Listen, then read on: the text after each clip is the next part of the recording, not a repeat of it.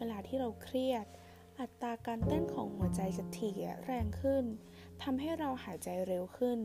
เหงื่อออก หลายคนไม่รู้ว่าสิ่งเหล่านี้เป็นประโยชน์กับตัวเรา ถ้าเรามองความเครียดว่าเป็นสิ่งที่ไม่ดี หลอดเลือดในร่างกายเราก็จะเครียด และถูกบีบให้แคบลง และในระยะยาวก็จะกลายเป็นโรคหัวใจ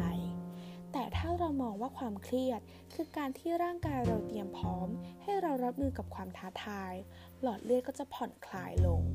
ความเชื่อที่ว่าความเครียดไม่ดีต่อร่างกาย กลายเป็นผลร้ายต่อร่างกายของเรา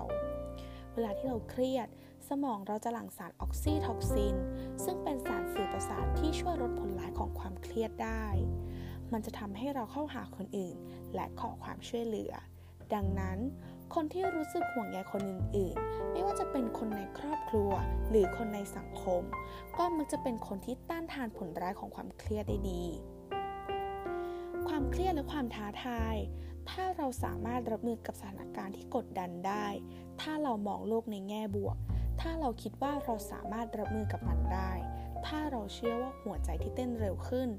มันจะทำให้มีเลือดไปเลี้ยงร่างกายมากขึ้น ทำให้เรามีพลังมากพอที่จะรับมือกับสถานการณ์นั้นได้ และการที่เราหายใจเร็วขึ้น ก็จะทำให้หัวใจและสมองได้รับออกซิเจนมากขึ้น ถ้าเรารับเอาความเครียดไว้เป็นเพื่อน หลอดเลือดในร่างกายเราก็จะผ่อนคลาย และจะมีสภาพเช่นเดียวกับตอนที่เรามีความสุขและมีความกล้า ซึ่งมันจะช่วยลดความเสี่ยงที่จะทำให้เกิดโรคหัวใจวาย งานที่มีความหมาย การค้นหาความหมายของสิ่งที่เราทำก็เป็นผลดีต่อสุขภาพของเรา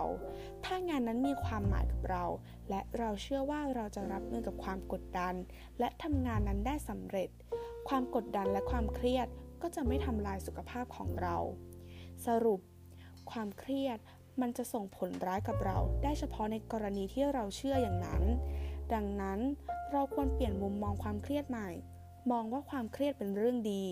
เราต้องเชื่อว่าร่างกายเราถูกสร้างและวิวัฒนาการ เพื่อให้รองรับกับสถานการณ์ที่กดดันทำให้เราเข้าสังคม เข้าหาคนอื่นเพื่อเชื่อเหลือซึ่งกันและกัน